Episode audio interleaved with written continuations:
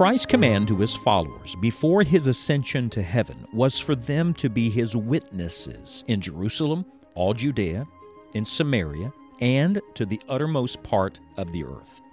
Our Lord did not intend for the good news of his death and resurrection to stay local, but instead it was to be taken globally. In this third section of Acts, the adventure continues as the gospel is taken to the ends of the earth. Let's join Scott Pauley now for today's study.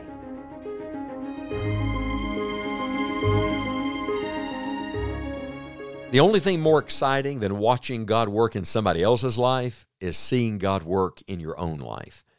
You know, you may hear the testimony of God working in somebody's heart or using some other person. That's great. Rejoice with them. But, friend, are you letting God work in you? Are you engaged? Are you plugged in? Do you have something to rejoice in today that God is doing in your life? We return today to Acts chapter 15, and uh, there's a little shift here because the opening verses are all about Paul and Timothy. Now we're getting beyond just their relationship to the entire missionary team, and we're going to be introduced to yet another one of the workers. Uh, it is the man who is writing the book. His name is Luke, the beloved physician, Dr. Luke, who wrote the gospel record and now who writes the book of Acts. Uh, is now inserted in the story himself by inspiration of the Holy Spirit. I love that. And uh, why? Because something happened in Acts chapter number 15. Let's pick up where we left off. Uh, the Bible says in verse number 4 And as they went through the cities, they delivered them the decrees for to keep that were ordained of the apostles and elders which were at Jerusalem. And so were the churches established in the faith and increased in number daily. Now, when they had gone throughout Phrygia and the region of Galatia, and were forbidden of the Holy Ghost to preach the word in Asia, after they were come to Mysia, they essayed to go into Bithynia, but the Spirit suffered them not. And they, passing by Mysia, came down to Troas. And a vision appeared to Paul in the night. There stood a man of Macedonia and prayed him, saying, Come over into Macedonia and help us. And after he had seen the vision, immediately we endeavored to go into Macedonia, assuredly gathering that the Lord had called us for to preach the gospel unto them. Therefore, loosing from Troas, we came with a straight course to Samothracia, and the next day to Neapolis, and from thence to Philippi, which is the chief city of that part of Macedonia and a colony. And we were in that city abiding certain days. And on the Sabbath we went out of the city by a riverside, where prayer was wont to be made, and we sat down and spake unto the women which resorted thither. Did you hear it? They becomes we. He's writing first as a commentator, if you will, as an observer, as a spectator. He's calling the game. They did this and they went there and they were used here and they did that. But when you come to verse number 10, uh, there is something beautiful because the Bible says, though Paul is the one who got the vision and heard the words, come over into Macedonia and help us, it says immediately we endeavored. Uh, do you know what just happened here? Luke is now not writing as a person who heard about it or saw it or simply speaks about it. He is writing now as a participant, as a fellow worker, a fellow laborer, a fellow soldier. This is a man who is now connecting his life to what God is doing. We know that he was a medical doctor. Uh, imagine, just imagine what would happen if every true follower of Jesus would connect what they are doing with their life to what God is doing for eternity. Imagine if every Christian doctor was really ministering to the Lord right where they are and ministering to people right where they are and saw their work in connection to the Great Commission. Imagine, fill in the blank. Uh, what is it God's given you to do? That's not just to make money and pay for the house and, and just provide for the meals. No, no, God's purpose for your life is beyond that. So are you connected to the Great Commission work? Uh, has they become we in your life? Uh, you can read the biographies of great Christians and witnesses and missionaries, and you can hear about churches, and you can watch even your pastor and people at the church serving, and it can be all they.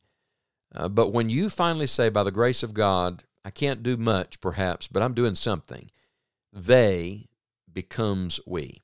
So, what should we do? Well, let's just take the verses we've read through. Here, here are some things we should do. Uh, first of all, in verse number six and in verse number seven, we should be sensitive to the Holy Spirit. All of us.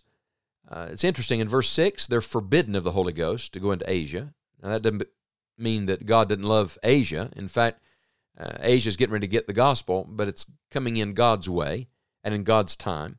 In the very next verse, the Spirit suffered them not. So the Holy Ghost says, no, no. You know, sometimes the Holy Spirit not only says yes, sometimes He says no. Is the Holy Spirit saying no to you today? Is the Holy Ghost pausing something? Uh, you're, you're unsettled, don't have peace about it, then just wait. If there's doubt, don't. Just wait on God. God's timing is as much a part of His will as everything else. And so we, not just they, we must be sensitive to the promptings of the Holy Spirit. Then we must have a burden for the lost. Can you hear this man? Come over into Macedonia and help us. There's a world crying that out today. Help us. They don't even know what they're looking for. They just know they need help. And the help comes through the gospel. The help comes through the Lord Jesus.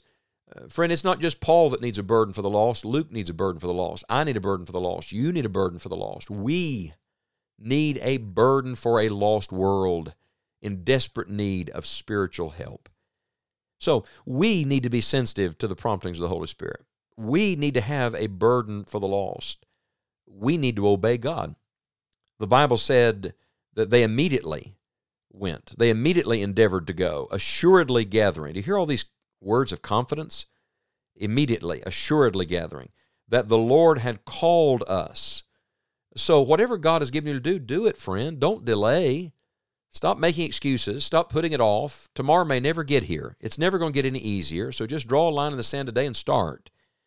We need to begin to serve the Lord right where we are. The will of God is always present tense. And then we need to preach the gospel. That's what they were called to do, to preach the gospel. We got to get the gospel out. How could you get the gospel out today? Uh, do you think your pastor ought to be a witness today? Well, I've got news for you. He should be, but so should you.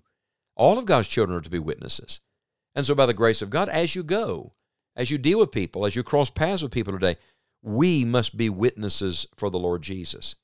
Uh, then we must be in the place of prayer. That's where they go in verse 13. By the way, I don't want to get ahead of myself, but the rest of this chapter is what God did in Philippi. I can't wait to show you. We'll return to this passage. Read ahead in the next few days. Uh, it, it's my favorite book of the Bible, the book of Philippians, and here's the backstory. Big things getting ready to happen in Philippi. Do you know where it all started? At the place of prayer, where prayer was wont to be made. And Luke was there.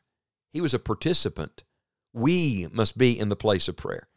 And then the Bible says they just started speaking unto the women that resorted thither. They just started having conversations about Christ. We must do that. We must be sensitive to the promptings of the Holy Spirit. We must have a burden for the lost. We must obey whatever God tells us to do immediately. We must preach the gospel to others. We must stay in the place of prayer. And by the help of the Lord, we must begin to have conversations with people about what really matters. They're about to find that God's gone before them. You're going to find the same thing. The Lord's always working on the other end. Uh, God's already prepared hearts and and open hearts, and they're just going to get in on what God is already doing, and you can do the same thing. Friend, the greatest adventure in the world is the adventure of following Jesus and leading others to do the same. Uh, the greatest excitement and thrill is connecting your life to God's eternal purpose. Let's make it so today. They becomes we.